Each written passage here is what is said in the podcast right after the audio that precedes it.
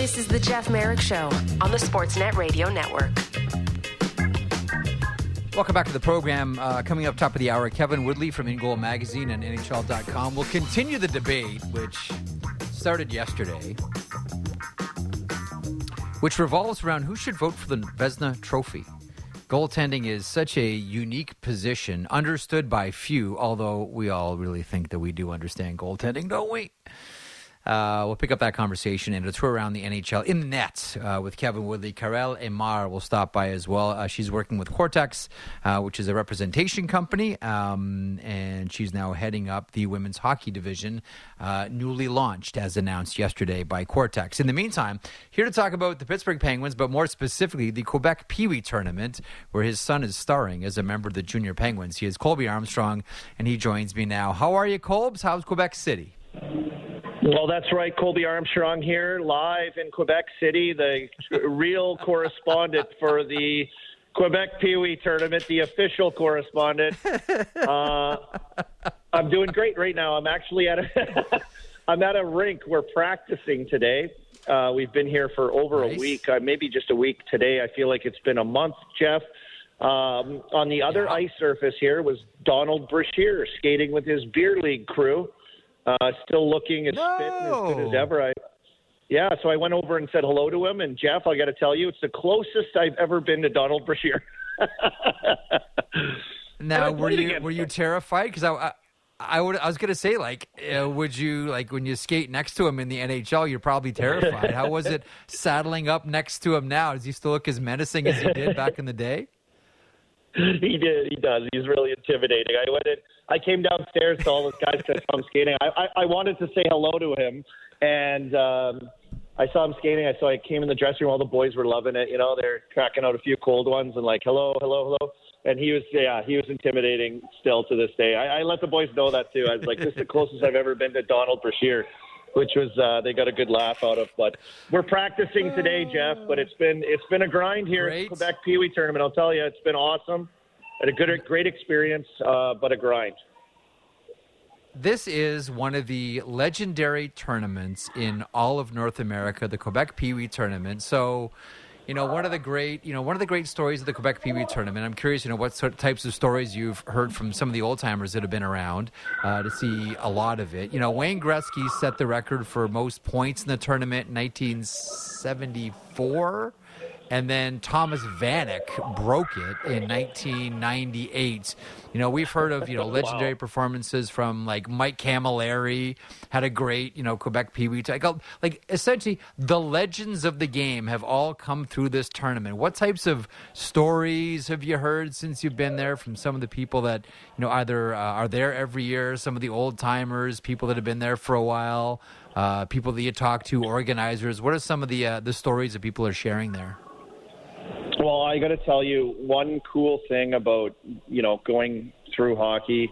Uh, every guy I played with that did get to participate in the tournament uh, always loves to talk about it. I'm sure you're aware of you know Ryan Whitney Oh, talking yeah. about when he won it with the South Shore Kings in '98. Um, which is a big moment. Yeah. They always brag about how great of an experience it was and what it was like and who they played against and which guys were in it. And, you know, the longstanding tradition, as you mentioned, of ex NHLers that had standout tournaments. Um, but most of the guys, Jeff, that I talked to, and this is really what it's all about. It's about going snow tubing, which was we did it yesterday. It was amazing. Everyone gets to go to the hill and go snow tubing, which they do a fantastic job. The trading of the pins and the black market that it is at the uh, Videotron Center here in, in Quebec City. These pins, there's guys set up like you know, like the older fellas, the gentlemen. They have tables. They have pins from like Yeah. the start of the tournament. It's crazy, and they're like just like bartering with with 12 year olds to get like other pins but only to get the pins that they want but not give away the ones they don't. It's like hilarious. It's wild. But um those are the things that everyone that i played with that played in it or guys that i talked to that played in it they didn't even mention the hockey jeff. They mentioned those types of things around the tournament that is so great meeting other teams Yeah. meeting other kids from all over i think there's like 15 different countries here. Um, and a really cool thing, Yeah. there's a new girls division this year that's in there, so they have some really cool pins too. We had a team at our hotel from uh, England, uh, girls team, so they were busy trading pins the first day we got there. Yeah, and they Um, it, it, it's awesome. The mixing, the mingling, the just hanging out the rink all day watching games, and and all the kids are just you know best of friends all over the rink. Okay, so I got a text from a buddy of mine who's there right now. He has a relative who's playing, and I'll, I'll just read it out to you. Uh, he says Yeah. the most sought after pin at the Pee Wee tournament was for the Sifa Fury out of Moncton. Why? Because they were the first ever girls team to score a goal at the tournament, and um, the girl's name who scored the goal, Annabelle Mallet, who comes out the star as far as many are concerned, including myself, the first girl to score a goal at the legendary Quebec Pee Wee tournament. So uh, that's that's your job now as as correspondent. So you need to find the Sifa Fury and get a pin I will. from them. I know which team that. I know. I've seen them. They may have been staying in our hotel. They may have been staying in our hotel. And how I know this is the Fury girls on their hoodies would jump in the elevator Yeah. and and like like Elf uh, in the movie, hit all the dang buttons and then jump off the elevator. So I was like, oh my god, them.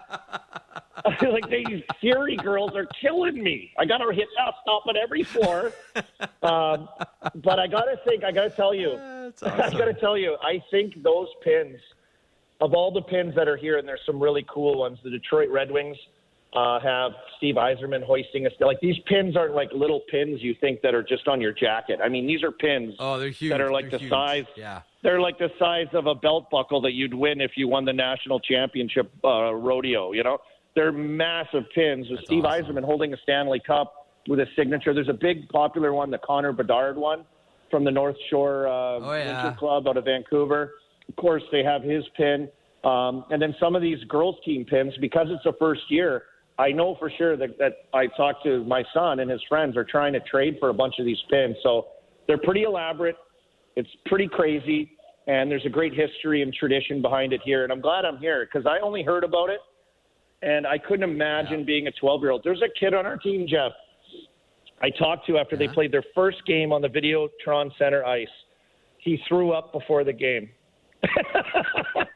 I was like, you were that He was nervous. that nervous? Yes, it's just such a it's just there's such a buildup around this all year leading to this oh, for these kids, right? Yeah. And then you're playing on the bright lights and the cameras on and the jumbotron and they announce your names and it's this massive production. They do such a great job. I was just picturing like, oh my god, I couldn't imagine I was 12 playing in something like this. Well, I heard we got a kid got sick before the game because he was so nervous to go out there in front of everyone. So it's been it's Okay, been first of all- honestly and then first of all- hey, the carnival, the carnival, That- Jeff, that- unbelievable as well. Oh, yeah, yeah. Well, let me let me get let me get back to the barfing. Winter here. Festival. So that the uh the, the barfing though, Colbs, we got to talk about the barfing. So I mean, that was Yeah. like that's Glenn Hall territory, right? Like that used to be the Yeah. bailiwick of you know how old goaltenders used to behave. Glenn Hall would be you know so nervous that it became a almost ritual for him to to throw up before a game. You can understand these guys are you know facing you know Mm-hmm. Yeah. slap shots and high shots. And they don't have a mask. Was this player who barfed a goaltender by any chance? no, he wasn't. He was like one of our like pesky forwards that we have. I'll give him a shout out, Carter Shube, great kid. Uh, and I don't know, he was the only one that I heard that was um, that got nervous like that before the game. But I, I played with uh, Clarke MacArthur with Toronto Maple Leafs, and I busted him a few times getting sick before the game with just like nerves, just like ho hum. You know, this is what happens to him. Really, eh? So um, yeah, yeah, I think it's it's it's happens to some guys. I think before games, where they just get so sick to their stomach, just the anxiety. I think of getting ready to go and where you have to get your body and mind to. But I think for these kids, there's just like a crazy, almost pressure feeling on this big stage here at this tournament that it's like it, it, it it's a For lot. sure. You know, it's a lot for them to handle. So I think they do a good job at this tournament inside of that with the pins, the snow tubing, the mixing and mingling to make it what it's supposed to be, really, and that's the fun part, right? I love it. I just love it, Colbs. I, I really do. Now, I you know you're there with Cruiser, so you're an ex NHLer Yep. there with your son. Uh, we talk so much about second generation players, but normally it's under the umbrella of second generation players that have made it to the NHL. But have you uh, have you bumped into any ex NHLers and their sons playing in this tournament, or I should say daughters as well, because you mentioned some of the the, Um, Yep. the girls teams are in there too. The only guy that I can think of that I've seen so far is Nathan Paetsch, and he was a defenseman. He played for the Buffalo Sabres Oh, for a while. yeah. He's from my neck of the woods, out He- in Saskatchewan, and He had that. he's Uh, coaching had a that- Rochester team. He had that old. He had that old. I think Nathan Paetsch was a was a, he was both a defenseman and a forward. Played in the Sabres Yep. organization. I remember with Rochester, he had one of those Easton two piece sticks with the wooden blade, and it was a straight blade. It was almost like Ryan Smyth's stick. yeah, and he was a good junior player too. I, I think he played for the Moose Jaw Warriors. So I grew up playing against him, and you know now he's here. Our kids are the same age, and he's coaching his team out of Rochester. So there's, it, it's it's been awesome. You know what we had to do one game too? We had to play a like you, What's that? in between days, which is really cool. You play exhibition games, so you'll play like a makeup game, and it's all set up and you know, you show up. Well, we were supposed to play the LA Junior Kings team, which we've played a couple times. So I was like, why are we playing them of all the teams that are here? You know, but guess what? Their equipment coming from like the tournament didn't get there in time to this rink that we were playing at. So the Swiss team had just finished playing some other team. So the Swiss team played us for one period, and then we played LA Junior Kings for two periods, which I thought was the coolest thing ever. I'm like, that's so cool. My kids playing against these like kids from Switzerland. You know, like when does that happen? And you know, so this this tournament, Jeff, is like the pinnacle probably of a lot of these kids here um, lives internationally. I would say to be able to do this and, and experience this. So it's a massive undertaking, but um, yeah, it's been it's been awesome to be here and experience. So if anybody out there listening's kids either been there, they know what I'm talking about, or if they have a chance to go, um, get ready. It's it's it's really such a cool thing that they do here. You know what? If uh, uh, uh, you know, passing along here, what what Colby's saying. If anyone listening right now has had a Quebec Pee Wee tournament experience, maybe you played in it, maybe your kids have Yeah. played in it, maybe a relative, a cousin, a niece, a nephew have played in it. Um, send it along, man. Like tweet at me, hit me up on email at jmshow at sportsnet.ca. I I love stuff like this. Like this. You is- love is this stuff, Jeff. I know. This I is- do, man. This is all you. I actually, I wish you were here with me because you're like so perfect.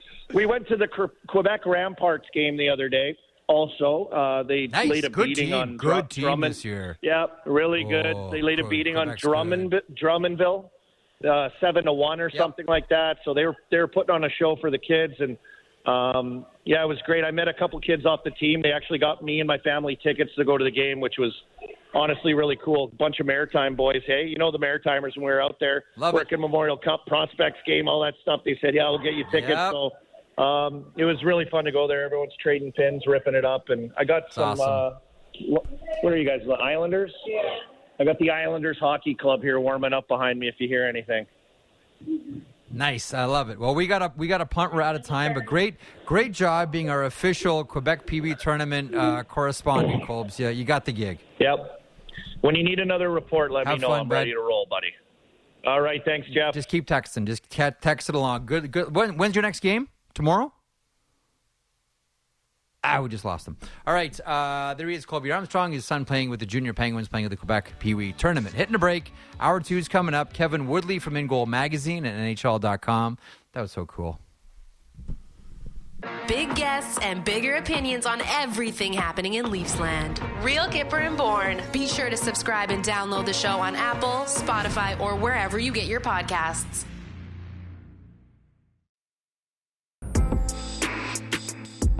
This is the Jeff Marek Show on the Sportsnet Radio Network. Okay, so a couple of things following up on Colby Armstrong there a second ago. Uh, Colb texts, oh, this is leftover from last night. Just pounding poutine, bud. Mm, uh, yeah, he'll do that in Quebec City. And also, uh, his son's junior Penguins face off against the Montreal team, the junior Canadians, tomorrow at 11.15 as the Quebec Pee Wee tournament continues. Also, um, the team from Ukraine won their second game as well, so they are continuing, uh, and they've become one of the main stories coming out of the Quebec Pee Wee tournament. So that is Very cool. Uh, welcome to hour two. Kevin Woodley's coming up here in a couple of moments from In Goal Magazine. We'll we'll talk about net minding and net minding performances, and Kevin will correct all the things we have wrong about goaltending. Most notably, who should vote on the Vezina, A conversation that Wish and I had yesterday on the program, and we figure, well, him and I can go on about it and knock and butt heads, or we could bring in an expert. And whether it's the Valley Cat Mike McKenna or the aforementioned Kevin Woodley, we have access to some tall foreheads and big brains here on this show, so uh, we'll use it. Uh, in the meantime, time for the random player of the day. Here's how it works uh, you think of a player in your brain at any time of the day. Email it to me. I want to know who it is. Uh, jmshow at sportsnet.ca. Uh, nominate your uh, random player of the day, whichever one you know crosses through in between your ears player from today, from yesterday, from hockey history, from the Wayback Machine, or one today. Um, all are up for grabs here on the program. Happy to entertain all of them. Uh, email it in, and we'll do our best to do the bio on the show. With that, we'll bring in Matt Marchese, our producer. Hello, Maddie. Hello, Jeffrey. Hey, uh, what did you think of uh, Colby Armstrong, uh, Quebec Pee Wee Tournament official reporter? It was so good. And I was texting with Colby last night, and some of the stories that he was telling me about getting into it with a waiter Yeah, at, at, oh, it's just like, it, yeah, he's he's he's having himself some fun. How about that? It's awesome. It's great, man. It's uh, I, I'm sure. Now, did you ever play in the Quebec Pee Wee tournament when you were a kid? No, no, I was never good enough for that. You're never that good, eh? No, you weren't good enough for that one. You have any buddies that play? My buddy Ian Watson played years and years ago. I think, I think Watson might have played the same time that Cammalleri did. I'm not sure. Yeah, I don't. I Um, don't know you if have I any have buddies any that ever played? play- I'm not sure. I'd have to honestly look back and, and see. I don't think I do, but I mean, I, I believe my Hmm. wife's. I think my wife's cousin played in the Pee Wee tournament. Michael Delzato with that Markham Waxers team. I'm sure they were in that tournament. I I let me let me find out at the next break. I'll send out a couple of texts, but I would imagine that they would have. Yeah, I I, think know G teams don't go, but that was uh, that was OMHA for sure. Uh, who would have been on that team? Steven Stamkos would have been on that team. Uh, the Gaunce boys Hodgson? probably Yeah. would have been on that. Cody Hodgson would have been on that team as well. That Uh, was uh, just I just a got a little, text. just a little bit stacked. I got a text. Uh, our pal Mike Futa played in the Quebec Pee Wee tournament. There you go. Fuchs Well, I do know did. What team that was in Fuchs it. playing on? Send him. I don't know. I'm sure. Okay, I'm sure so you do then. What team? What team did Fuchs play on? Fuchs, uh, send yeah, send Maddie a note. Which uh, which team do you, did you play on? This is very. This is very good. Eh, He Get won. to- He won the tournament, Jeff. He won the tournament, as he's telling me. Are you serious? That's pretty impressive. Ooh. So we have a win. We know a winner of the Pee Wee tournament, Jeff. We know a winner of the Quebec tournament, man. This is pretty sweet. We're rubbing shoulders here with uh, Quebec Pee Wee tournament royalty here. Exactly. Um, actually, uh, when when uh, when Fuchs played with um, with with Henry Carr, we were mentioning this when we were in Owen Sound together. He played with one of the guys that I grew up playing hockey with at Warren Park in the west end of the city of Toronto at Lambton Arena. A guy by the name of Paul Sondercook, who I thought, like honestly, no joke, was the best hockey player I had ever seen in my life. I thought like because we all grew up playing with guys, You'd think, oh man, this guy's like NHL good right away. Paul Saundercook was that guy.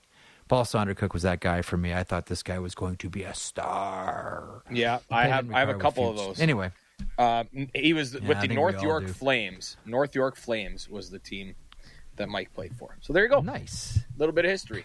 Um, Mike, congratulations of- on winning the Quebec Pee Wee tournament in 19. 19- Yeah, exactly.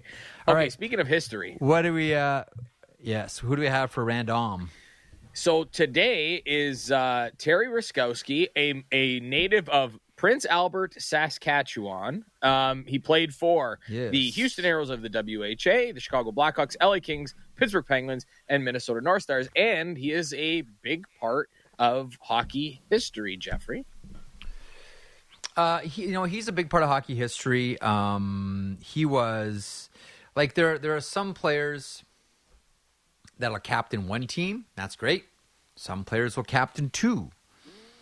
He was a captain of four teams: Houston, Chicago, L.A., and Pittsburgh. That doesn't happen accidentally. Terry Ruskowski was one of the one of the great character players and one of the great leaders of the game in his era. So he made his, and you're right, he's from Prince Albert, Saskatchewan. Um, played with those NHL teams. Also played in the WHA. Now there was a, there was a situation where the WHA's Houston Aeros essentially sold a lot of players to the Winnipeg Jets. Aeros would have won the Avco Cup in '75. Jets won it in '79. Ruskowski was also on that team. He was one of the players that was sold um, by the Houston Aeros. A uh, couple of things. I mentioned uh, the captaincy in the off season. You'll dig this one. This is um this is in the era where players had to like work in the off season, didn't just live at, you know, the cottage, going to Boots and Hearts and living at the gym all summer long. Uh, they had to actually work. In the off season, he worked at Stroh's Brewery in public relations and sales. You know, yesterday I, I shared that note about that guy in Calgary who who DM'd me saying that uh, Zarley Zalapski uh, you know, showed up at uh, at his house trying to sell what was like water products or something like that. Um, that was his his off season gig after he retired from the NHL. Terry Ruskowski worked at Stroh's Brewery in Pittsburgh. Also, interestingly enough, you know when Terry Ruskowski's first NHL game was, Maddie? Was October 10th, 1979. First NHL game, he recorded two assists his Chicago Blackhawks lost to the Edmonton Oilers 4 to 2. You know who else had his first NHL game that day, Maddie? Uh, no, I don't. Wayne Gretzky, ladies and gentlemen. Wayne Gretzky. There we go. That was Wayne Gretzky's first NHL game, and Gretzky only had the one point in the game to Ruskowski's two. Um, great leader, became a coach uh, in minor pro um, afterwards. Uh, became a legend in Texas hockey, specifically Laredo with the Bucks. Um, and one of the interesting notes here, and this is for both Toronto and Vancouver hockey fans, you could make the argument that Terry Ruskowski was responsible for Tiger Williams making it to the NHL. And here's how. As I have a uh, sip of coffee in my Elliotte Friedman's Source hockey mug. Um, so, Swift Current. So Swift Current's uh, uh, uh, AHL, uh, uh, or sorry, SJHL affiliate was Humboldt, and Terry Ruskowski, Bryan Trottier, and Tiger Williams were all property of Swift Currents. But only Trottier stuck that first year. The other two went down to play for Humboldt, Tiger Williams and Terry Ruskowski. Terry uh, Tiger Williams, Dave Tiger Williams, was always a defenseman this kind of like the Wendel Clark story here, who grew up always playing defense until the World Juniors, when Sherry Bassin said, um, There's a spot on you on the junior team if you do two things, because our blue line's all filled up. One, you cut your hair, and two, you play wing. And Wendel said, Okay, I'll show up tomorrow and I'll have my haircut and I'll play wing. Tiger Williams was also a defenseman. Terry Ruskowski and Humboldt convinced the coach to make him a winger and said, Look, play him with me put Tiger Williams on my line. Let's make him a forward. Let's get him off the blue line. So you could make the argument because listen, he made the NHL as a forward, as a high draft pick, uh, played on a, a, number of different teams. A real, you know, energy, tough guy. Became a legend with the Maple Leafs in that Sittler squad. Vancouver Canucks as well in a legendary trade. It was because of Terry Ruskowski going to the Humboldt coach saying, "Let's make Dave Williams a forward."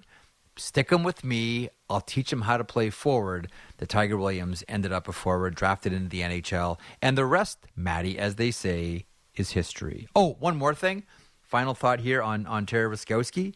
His daughter, Jill, was, I think he has two girls. His daughter Jill was a really accomplished uh, university volleyball player, and she was on season 15 of The Bachelor. Jill Ruskowski daughter of Terry Ruskowski. That is everything emptying the tank on Terry Ruskowski. Who sent that one in, Maddie? That was Paul Cotter. Paul Cotter. Thank you so much for that one, um, for sending that in, Terry Ruskowski. Uh, I always get a smile with uh, Terry Ruskowski. He really, I remember he was with when he was with Laredo. Um, Je- he he he shepherded Jeff Bess And those that follow the OHL and those that follow the World of Juniors will very much remember that name, Jeff Best. Jeff Best ended up there as a player slash assistant coach with Terry Ruskowski. Anyhow, emptying the tank on Terry Ruskowski. Uh, to nominate your very own random player of the day, JM Show at sportsnet.ca, and we'll empty the tank on your random player of the day. And as always, one of my favorite things is after I do this, I get the DMs, I get the emails, I get the texts. If you have a Terry Ruskowski story to share, send that in as well. All right. Uh, in the meantime, Coming up at the bottom of the hour, Karell Emard will stop by, Quartexx Director of Women's Hockey. Uh, in the meantime, here to further our conversation of, well, who the hell should vote on the Vezina? Here to answer and solve that question is Kevin Woodley, our good friend from In Goal Magazine and NHL.com. Kevin, how are you? I'm good. I'm good. I'm not sure it should be anyone that covers the Vancouver Canucks, though, because I like from a goaltending perspective, I feel like I'm in the fetal position at this point, the way this team defends. So every night I come home and sob myself to sleep watching watching how they play in their own end. It's been tough. Well, and that what's that's what makes it so challenging when it comes to when it when it comes to, to evaluating goaltenders. Like if you're watching on 360 right now, you can see over my shoulder.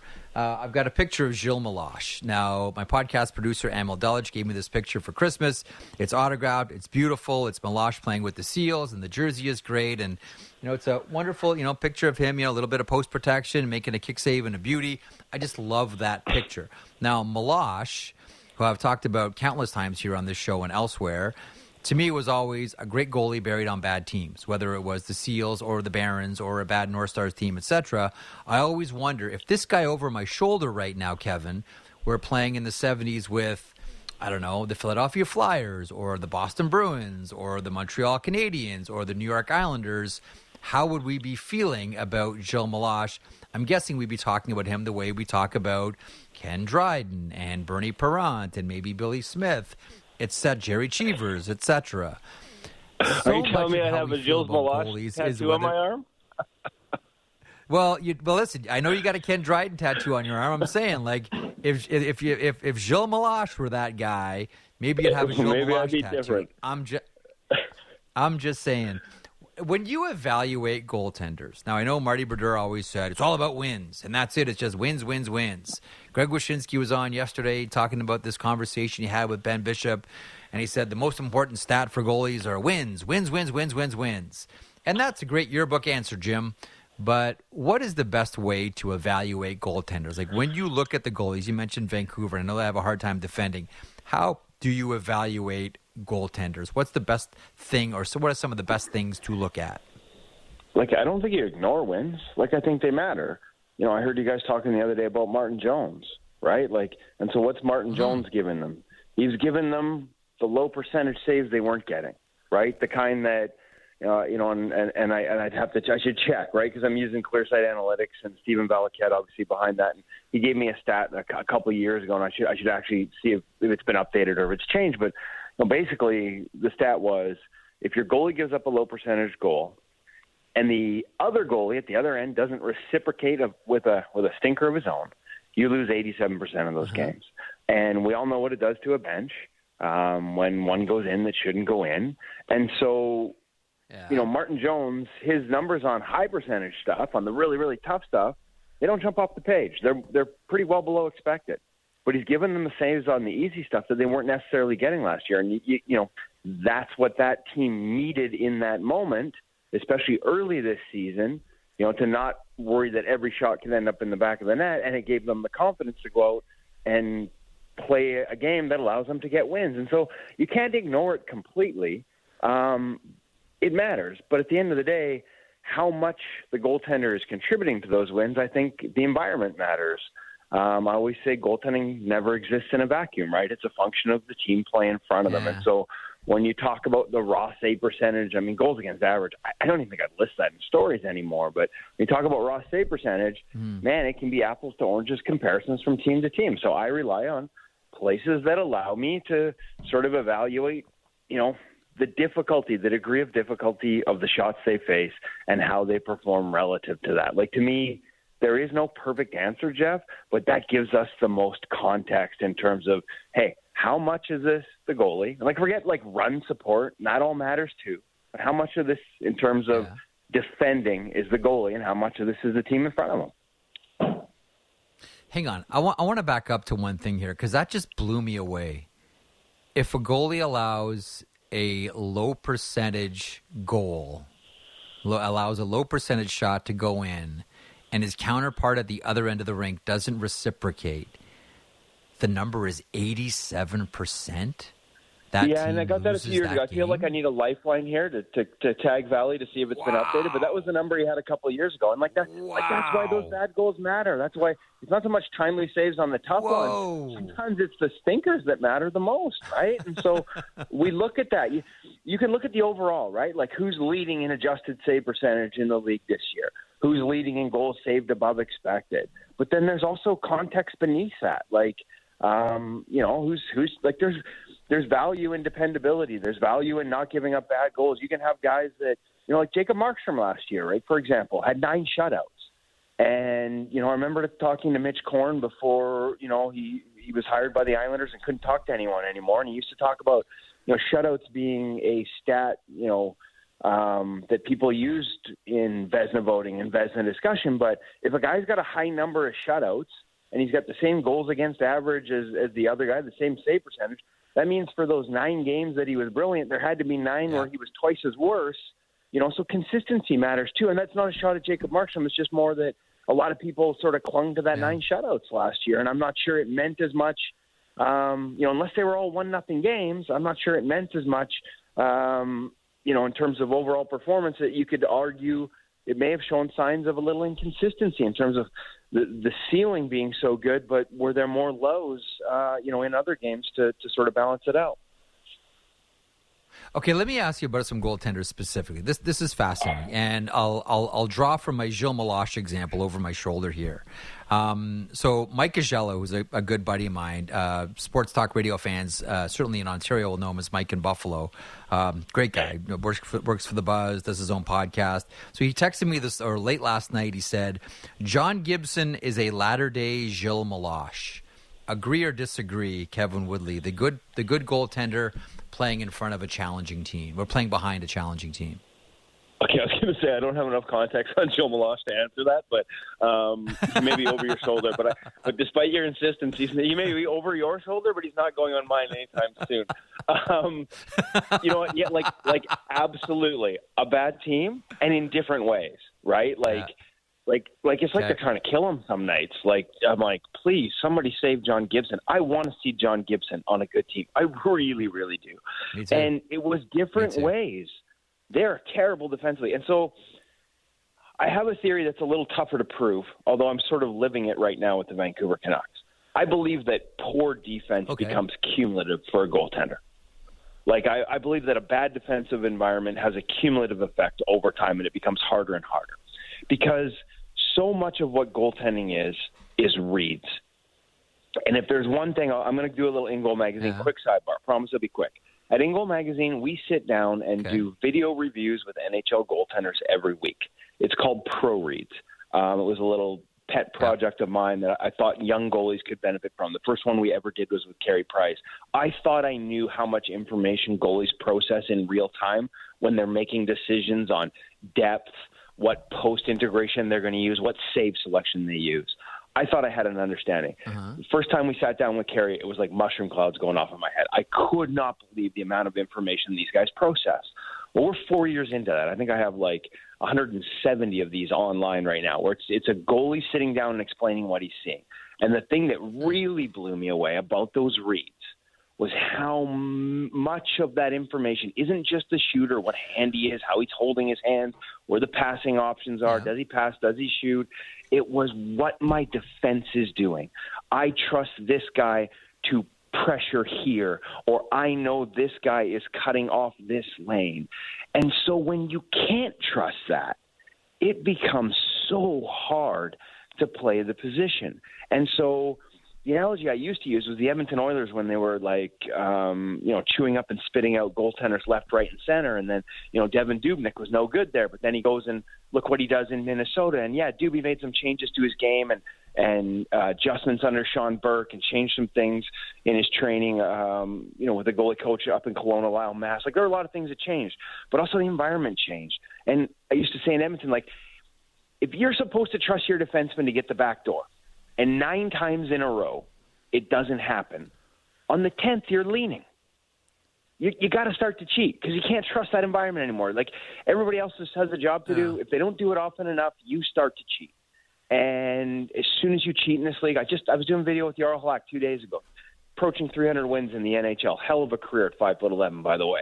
And he yeah. talked about it like there was a clear backdoor pass coming, and so he he dropped his back foot to sort of set his angle early. But he's like, I can't leave early. Like I can't. If you cheat in this league too much, he's like, I got a little hedge here with how I've come off square on the puck to sort of make sure when I make that push, I got rotation. So I'm hedging. But if I cheat, if I go early, that guy's going to hold that puck and short side me every time. And so you can't cheat. And so Gibson's behind a defensive environment, much like I see here in Vancouver.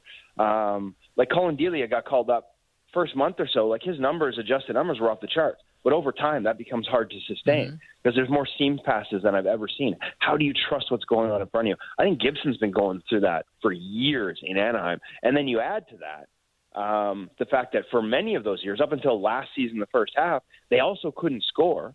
So you had the pressure, and I've talked to Ryan Miller about this when he was there. Like, the, basically the pressure of going into a game knowing that one might be one too many. Like there are so many things that make John Gibson's life hard in Anaheim. I know there's game things about yeah. his game that I know a lot of people look at and say he's not going to be consistent, and the, there's things you can point about his game. I still think if you put him on a good team, he, he's going to surprise a lot of the naysayers. I just have this belief, and I know there's a lot of goalie people that think I'm nuts, but I believe in it. I, I just think that team has, like I said, that some nights I watch and I'm like, they're just they're literally trying to kill him. okay, so you know what? You're making the Joe Meloche argument then. Maybe Mike Agello, my buddy's got the great point here. John Gibson is the new Joe Meloche because that's what he was stuck behind for so many years.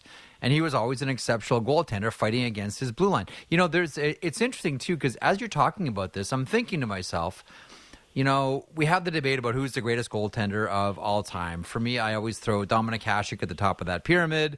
Um, others yep. will tell you Patrick Roy and Marty Brodeur, et cetera. Some of the old old timers will tell you Terry Sawchuk, et cetera, and go go all, go all the way back. Um, you know, Steve Magness is is an interesting guy. He's the author of a book called "Do Hard Things," and one of the points uh, that he's made that I read most recently is, you know, the we don't know the only the only one area of athletics where we really have a good feeling that we know who is the best is running because running really isn't dependent on um, access to specific tools or equipment or geography. Like we don't know who the best skier of all time is because only a fraction of the population has you know access to you know places to ski and the ability to buy equipment. But he says you know everyone over the course of their life can figure out if they can run fast or not. Like everyone's got a shot at it. So we can be pretty confident that the world's fastest person really is the world's fastest person we don't know if the world's best skier is really the world's best skier because not everybody has access to that.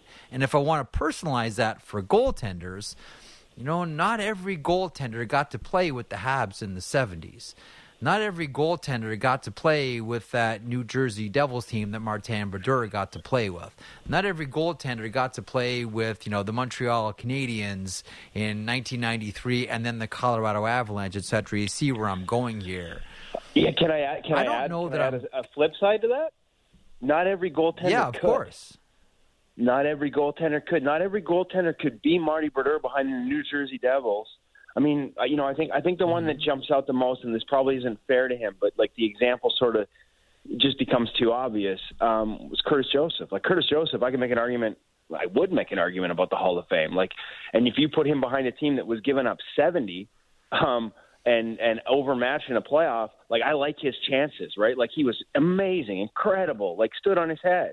He went to Detroit where the expectations yeah. were high and the shots were low, and it wasn't quite the same. Like Brodeur was insulated defensively, 100%, no questions asked. Like the Devils played a style that a lot of goalies would say they want to play behind, but not every goalie could. And the way he managed the game and the way he managed to read the game and maintain focus and sharpness behind a team that didn't keep him busy, the way he kept busy, the way he helped the transition because of his brilliance handling the puck, like not every goalie could. Mm. It's it's it's so funny. Like that's how complex the position is, Jeff. You can say, yeah, hey, to a certain degree, like as a goalie, you want to play behind a good defensive team. You're going to have better numbers. You're going to have more success. But even within that, not every yeah. goalie succeeds in a low shot environment. Not every goalie handles the puck. Like Pekka Rinne changing his game halfway through his career because he relied on being busy and the rhythm and timing of it and being like, man, I'm not busy anymore. I'm really struggling with this. I'm going to go out and handle the puck every. I'm going to make saves behind the net, slamming into the boards just so I can handle the puck and keep myself mentally engaged. Mm. Like not every goalie finds those ways. So it's even an environment that you're like, hey, this is a good defensive environment. We have a we have a good defensive team. Any goalie will succeed here. I think there's layers underneath that you yeah. need to figure out because not every goalie will. So. So the Pekka Rinne example, that was the transition from the Barry Trotz coaching style to the Peter Laviolette coaching style that directly affected um, there. So, so he, here's here's ultimately becomes my question, and I want to ask you about who should vote on the vest in a second. Who are we missing the boat on? Like consensus is we we come back to the same goaltenders right now, whether it's Andrei Vasilevskiy, whether it's Igor Shesterkin, um, Ilya Sorokin has very much entered the chat, etc. Connor Hellebuyck, who Juuse Saros. Who are we missing the boat on right now, Kevin? Oh, that's a good question. I wasn't prepared for that one. Damn it. Because because this is my you know beginning of the year pick a guy. Um, I, I'm looking really good right now. Uh, last, this is a good morning to have me on because I picked Connor Ingram as the guy that Arizona should definitely go get off waivers this year. And uh, nice little 47 wow. save shutout last what night. What a performance um, last. Hey guys, so hang on. Two, two, hang on. Two two things about last night. I was making this point with Elliotte. Ingram is the star, no doubt. 47 saves, spectacular. I thought Brian Elliott was really good too. Like I know it was only only 26 saves, but I thought I mean I know yeah. that uh, Keller caught him once. Right? That was a shootout game, there was, there was a post. Yeah, totally. Yeah, it was a one nothing in one nothing shootout. Uh, but I thought Brian Elliott was really good too. But you're right. Like Connor, like today's if you're going to talk about Connor Ingram at any point this season, today's the right day to have you on. Yeah, yeah, no, definitely. Um, so like, who are some guys that we're missing the boat on? Um, it, it is a good question. Uh, I think that uh, I don't know that for all the focus that goes on Ilya Sorokin right now, I'm not sure We've recognized how good Semyon Varlamov has been behind him this season. Adjusted numbers are right there yeah. in a much smaller sample. Um, you know, so that's one because uh, he's a guy that, if I'm not mistaken, is coming up on UFA. Like, if you're looking for, is, yes. you know, a veteran sort yes. of guy who can anchor a team, or maybe you have young guys around, your young guys up and coming, but you want that experience. Like, like Varley can still play for sure, and he's showing it this year um, with some really good numbers in a small sample. After a tough start, Jeremy Swayman is really cooking again right now. Uh, for the Boston Bruins, and and yes, it's the Boston Bruins, um, but his expected save percentage, and it's because of the starts he gets. Right, that that's the job as a backup yeah. is like almost 20 points lower than Linus Ullmark right now, like behind the same team, uh, an expected of 880, whereas mm-hmm. Linus's is 897. Um, so there's a guy that you know I've always sort of thought was up and coming, and, and after stubbing his toe maybe a little bit out of the gate, he's right there again. How about just because most of the names are taken? How about Filip Gustavsson with the second best adjusted save percentage in the NHL, uh, on, and again small sample. And this is the thing, right? Yeah. You can do it in short periods. It's the ability to do it year after year. But there's a guy that you know I think a mm-hmm. lot of people had as an afterthought in that trade, who you know, like I said, yep. like like the only guy, the only goalie in the league with a better adjusted save percentage right now, and yet, like I said, admittedly small sample, but the only guy with a better adjusted save yeah. percentage is Linus Ullmark. That's how good Gustavsson has been in Minnesota. Awesome. Uh, let me ask the question then, uh, which is the reason I brought you on today to consider a, a a conversation I had with Wyshynski yesterday. I put forward the idea that there should be a, a, a gold standard panel, just considering how unique the goaltending position is and how important the Vezina Trophy is. That and listen, Brian Burke has made the point too. Don't leave it to us managers. We mess up on goalies all the time. I put forward your name and Steve Valiquette and Mike McKenna, etc., and there are more. But I think it should be a, a, a gold standard panel of people that follow it and the minutia of it and have a deeper understanding than the rest of us to decide on the Vezina. Who do you think, conflict of interest be damned, Kevin, should vote on the Vezina? Uh, just give it to Valiquette. I don't want the pressure of being involved in this. Um, honestly, though, like I think there are a lot of really smart people around the position of goaltending. I think, like, and I, and I heard Greg's point about goalie coaches, and he's not wrong.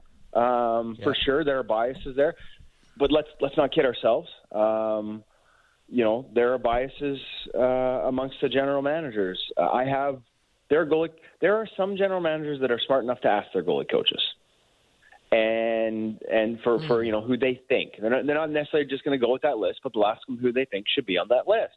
And there are some goalie coaches that will reach out to me about the adjusted numbers, not for my opinion on who's the best, because they know a hell of a lot more than I do, but just to see what the numbers. So so I think this discussion starts with everybody having a look at, and it doesn't have to just be Clearsight. I'm biased. 34 points of data. I think they do the best job, especially East West is so important in this game. Um, the best job, the slot line passes, yeah. they do the best job uh, of measuring that. They measure screens.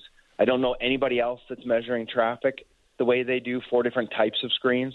And so whether it's them and others or just them, whoever's voting needs to have access and a, and a little tutorial from Valiquette on sort of how to process these numbers and what they mean. Um, that to me, it's not going to be per- still not going to be perfect, right? Um, but we're going to add sure. context that a lot of the voters don't have. And you're right on goalie coaches. Yes, there could be biases towards certain styles, towards certain guys. But as I said, like, you know, I once sent the numbers and like there was a clear cut guy at the very top of the list that year. And the goalie coach was like, "I'm not sure I can put him at the top of my list. My GM hates him, and he won't. He won't look at. He won't. He won't use my list if he hates the guy." and so, if you don't think the biases amongst goalie coaches, yeah. they may exist, but if you don't think they exist already, um, you know, like they do. Um, but here, here, I'll throw one last thing to you about how challenging this is, and that's sure. that's this year, Jeff. So right now, I think for the longest time, Linus Ullmark was the clear-cut Vezina Trophy winner. Right? He's been passed in goals saved above expected by Juuse Saros. But when I go to adjusted save percentage, um, it's still Linus Ullmark, number one in the league at 2.8 percent uh, you know, almost half a percentage point better than Juuse Saros in third place. So the difference there, goals saved mm. above expected, is obviously cumulative, right? So Juuse is playing yeah. a lot more and probably deserves credit for maintaining a high level while playing a lot more games. But are we going to really punish. Linus Ullmark, who on a shot by shot basis is the best goalie in the NHL this year? Are we going to punish him because the Boston Bruins are A, they have Jeremy hmm. Swayman, but B, they're looking forward yeah. to making sure they're more of a tandem and he's rested in the playoffs. Like that's how difficult this discussion is. Even with the numbers in front of us, you can still have an argument in either direction for both guys. I would hand it to you. I would hand it to Valiquette. I would hand it to McKenna. There's uh, a lot more people, and thankfully, I won't have the stress of this one. This is one of the ones that I don't get to vote on, thankfully, because much like the managers, I would probably mess it up, Kevin. I would probably mess it up. Um, listen, bud, we got to hustle. This has been great as always. Um, thanks so much for this, and uh, I feel you with the Vancouver Canucks goaltenders. Um, tough to evaluate. Thank you for entertaining my soliloquies about Gilles Meloche, and I do want you to think about one thing. If that Uh-oh. guy whose picture is over my shoulder right now were on the Montreal Canadiens, your tattoo would not be of Ken Dryden. It would be of Jill over your shoulder so and go find yeah, over your shoulder and on mine, my friend. That's what we're saying. Thanks, buddy. You be good. All the best. The great Kevin Woodley uh, from In Goal Magazine, and if you are a, uh, a young goaltender or you have a son or daughter who's a goaltender, um, that is one you should subscribe to. Some of the stuff that they do at In Goal, uh, really interesting, really fascinating, and really instructive and can help a lot of young goaltenders. Uh, Kevin does great work, uh, and everyone there does as well. We will uh, we'll hit a break. We'll that was fascinating. It's always good with Kev. I'm going to come back with Karell Emard. Now, uh, has now branched off. Uh, into women's hockey as well. They will now represent women's hockey players. Karell Emard heads up that division for Quartexx. We'll talk to her in a couple of moments. And I wonder, I just wonder if this is an indication that we could be seeing a new women's league launching maybe sooner than later? One of the questions we'll ask Amara when she joins me here in a couple of moments. Karell Emard, stay tuned. Uh, she's next as the Marek Show continues across the Sportsnet Radio Network, simulcast on Sportsnet 360. Keep it here. Big opinions and in depth conversations covering the Leafs, Jays, Raptors, and the NFL. The JD Bunkis Podcast. Subscribe and download the show on Apple, Spotify, or wherever you get your podcasts.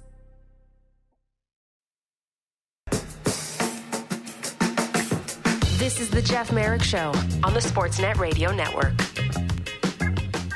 Okay, very quickly here. Just got a uh, a tweet from a gentleman by the name of Rick talking about the Quebec Pee Wee tournament with Colby Armstrong last hour. He says, "I played at the Quebec Pee Wee tournament in 1972. Wow." What an experience. Myself and two teammates billeted with a family with two young boys, played mini sticks in the living room with them. I remember they spoke almost no English, signing autographs at the Colisée before games. We all knew in all we knew in French was we and no and si vous play. Played with the Barrie Flyers double A at the time. Enjoy the experience, Colby Armstrong. And as I mentioned as well, uh, trading of pins is huge at the Quebec Wee tournament, and the most sought after pin, uh, the CIFA Fury, the girls team, uh, who now for the first time in the Quebec Pee Wee tournament having some success, and the first girl to score a girl at the Quebec Pee Wee tournament, Annabelle Mallet. Get that on woman's name, young woman's name on your radar. Congratulations to Annabelle Mallet of the CIFA Fury. Maybe she's on Karell Emard's radar. We're not sure. Uh, Quartexx Management and a representation company has launched a, a women's division. They will now start representing uh, female hockey players. Uh, Karell Emard joins me now. She's now the director of women's hockey for Quartexx. Uh, Karell, thanks so much for doing this today. How are you? I'm great. Thanks for having me, Jeff. Uh, the you pleasure said, is all uh, mine. You said First Annabelle, of all, uh, you said Annabelle Mallet, right? So I'll, I'll keep that in mind. First, uh, first Yes, to score so in the Pee Wee tournament. So I'll have that.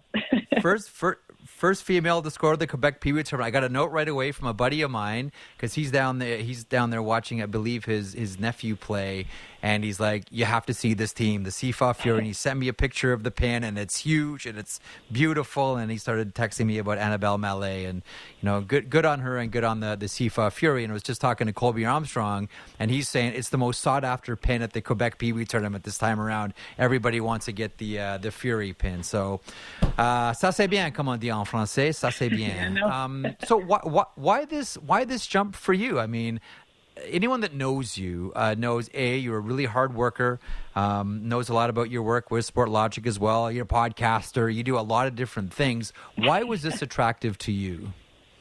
Um, you know, I think I think in I guess where I'm at now and where I'm going and the passion that I've always kind of had uh, in me to grow the women's game and grow uh, our sport in general. I think this opportunity was kind of like a no-brainer, if I can put it that way for me. Um, you know, it's Yeah. I've been pushing as a player forever. I will say now. I guess that doesn't make me Sure. any younger by any means, but uh, being able to actually to actually provide um, and and kind of like you know uh, establish these new services on the women's side uh, is like something I, I always cherish and, and wanted to do, and just bring more visibility. Uh, how can we make their lives easier? How can they have it easier than I had it? And all of us basically uh, have had it in the past since we graduated. So um, it's it's uh, I said it before, but it's close to my heart, and I think it was a no-brainer and, and something I truthful I truly wanted to do, and, and kind of Uh, keep pushing for us. Yeah. when uh, when passion meets hard work, great things happen. Um, what was it about Quartexx specifically? Like I, I know a lot of the people there. Uh, I know about this, you know, tremendous facility they have in, in Montreal. We know all about the growth uh, of Quartexx. Uh, why them specifically with you? Well, it's it's it's kind of I've known the family for a little while now. I've been uh, I've been friends, I guess, for over almost six and seven years, or, or we've known each other, Gio and I, and and you know you're always sitting down and having conversation and seeing how they can potentially help, how they cannot, or how what else is there to do, or or you know what can we do to help women's hockey. And and when we had this actual business conversation, uh, both of our values met right away, and you know, Quartexx being well established and, and having these services in house and that they've been offering on the men's side for now a little while. Um, it was it was something that I was like, first of all, nowhere to be close to know about in a way. Uh, on the women's side, we have nothing uh, such as what they do for the men's side, and um, he kind of got me, I guess, really excited when he was saying that we don't want to just, you know, help the elite group. We want to be able to help uh, the pro uh, pool as a whole and keep growing the game and keep kind of like minimizing that gap between the national players and the pro players. So, you know, he's like, we want, we have these services. We could bring it to the women's game, but we don't want to do it just, you know, as a an agency that's been working on the men's side and just transferring over and and thinking we know it all when we absolutely know nothing about the landscape of women's hockey. And I was, he was very humble. He was very, uh, I guess, open to my experience and, and what I could bring. And he clearly said it and mm-hmm. stated that he couldn't do it without me. So I was, uh, yeah, it was just, uh, okay, someone that values my, where I've come from, what I, what we've been living and what we've been going through and, and wants to do it in a way that the women's will benefit right away from it and tailor it to their needs. So yeah, it was a, it was a, it was a great day when we had the conversation, Jeff. I'm not going to lie to you. listen, I believe it. I mean, it's it, it's it's exciting, and listen, you're you're right there. Like you're yeah. in it. You know the people. You know the dynamics. Uh, mm-hmm. You understand like this. Like again, this is sports, so like you understand the politics. You understand the relationships. You understand yeah. the people. Um, you know when I when I first got when I got the note when I got the the press release from Quartexx, you know what my first thought was? My first thought was, okay, Quartexx is a really, really smart, uh, smart group of people here. Like they, they understand yeah. the landscape and bringing you on, you know, uh, tips tips the hat to uh, to that decision uh, right away. Um, I say to myself, okay, does this mean that we are inching that much closer to the PWHPA starting their own league? Like I've heard various reports, like oh, right now they're in the process of putting together a CBA. I've heard a lot of. I know that everyone's NDA'd up around all of this, but you know the various you know big names that are attached to this. Do you have any indication or any idea of how close we are to the PW finally saying, "All right, we're ready to do this thing"? Jeff, you've been uh, you've been on top of it since day one for uh, the PW, and you've been you've been actually tweeting quite a bit of information here and there that uh, you know you you're you're, you're, I can't uh, confirm and I can't decline anything. I, I will state that we are like, you know, the closest we've ever been. And this is something I've been saying for yeah. years now. So I, I get what you, where you're coming from and what you're seeing here. Um, I think that, you know, if you take a step back and you just see what have what has happened in the past few years with even the PHF and the salary cap uh, going and up the way they did and, yeah. and the sponsorships coming in and everything. I think that we need to take that step back and just analyze a little bit of like these players are about to kind of like be put into a brand new scenarios uh, scenario. Sorry, meaning mm-hmm. they've never actually saw a contract for some of them, right? They've never even um, understood what a contract meant, truthfully, because whatever I signed for the mm-hmm. CWHL back then was not not really Yep. You know, I, I could go left and right and it didn't matter.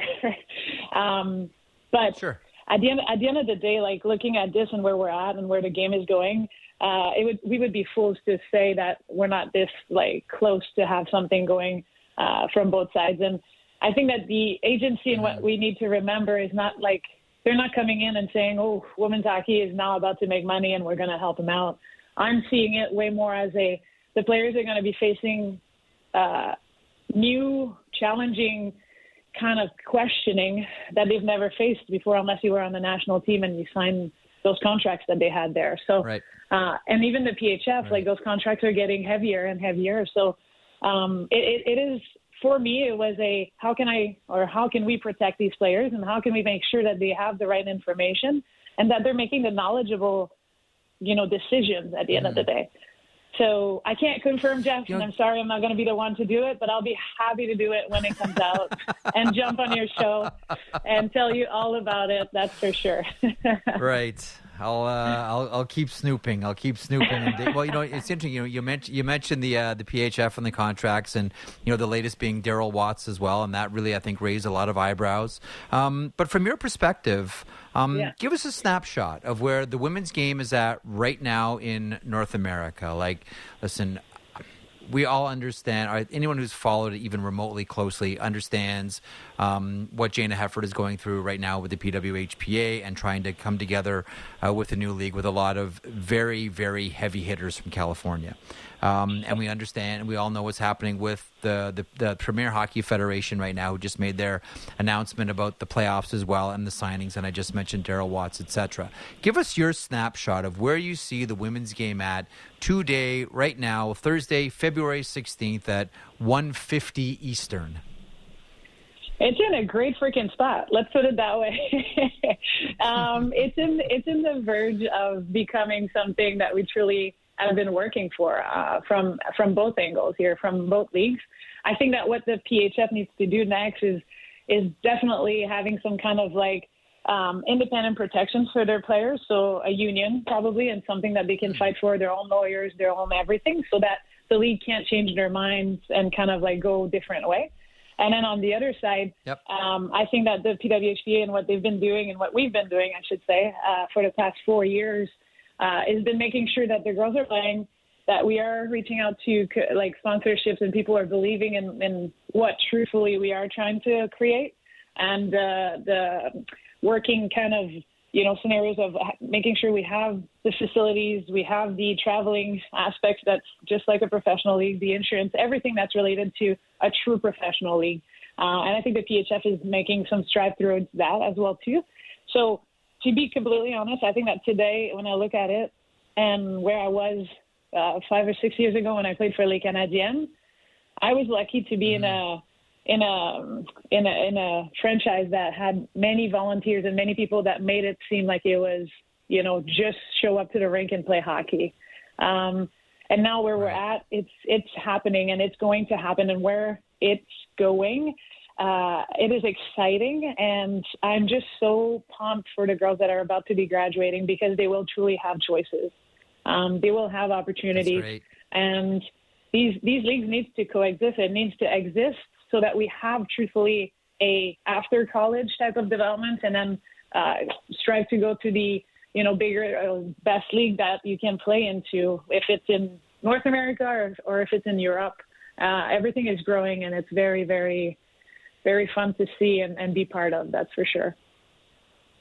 and it's great for capital H hockey. I always tell everybody this: if you're if, if you're if you're concerned with the growth of the game, then invest Yeah. in the women's game because the bigger the the women's game gets, the more rinks, the more opportunities. It's great for equipment manufacturers. It's great for the whole economy of hockey. And the growth area in hockey is on the women's side. I'll just be blunt. It is. Yeah. It's on the girls and It- on the women's side. That's and if you're if you want the if you want the sport to grow, invest in the women. Well, technically, it's an untapped market, right? So it's a for any Yep. business, you know, you're looking for new markets. You're looking for reasons why we actually expand in the NHL in markets that we've never touched. Uh, there's new money, and there's new ways to do it. So if you think in a business side of things, when it comes to sponsors, I think they see it. And then from my side of things here with the movement with Quartexx and the other agencies that will probably step up, to be honest, right? They will try, they will do, they, Yep. it's making sure that there's a standard across the board that will, you know, truthfully represent these players to their best interest and make sure that we don't just, you know, uh, represent the top elite. We also do some, we also do something for, you know, the crowd underneath. Is yes, we'll we'll represent the national players and the top of like these professional leagues and everything.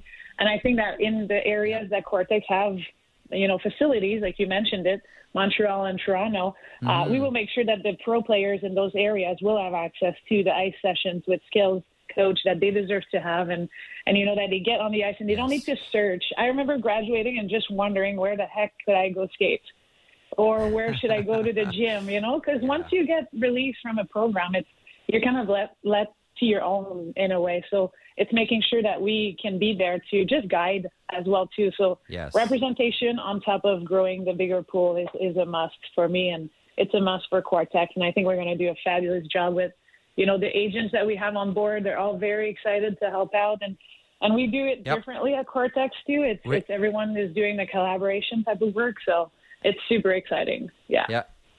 And uh, make a nice environment for Annabelle Mallet, who scored the first goal. Uh, Karell, thanks so much for this. Much appreciated. We'll chat soon. Thank you, Jeff. Have a good day. Heavy on time. Thanks for joining me today.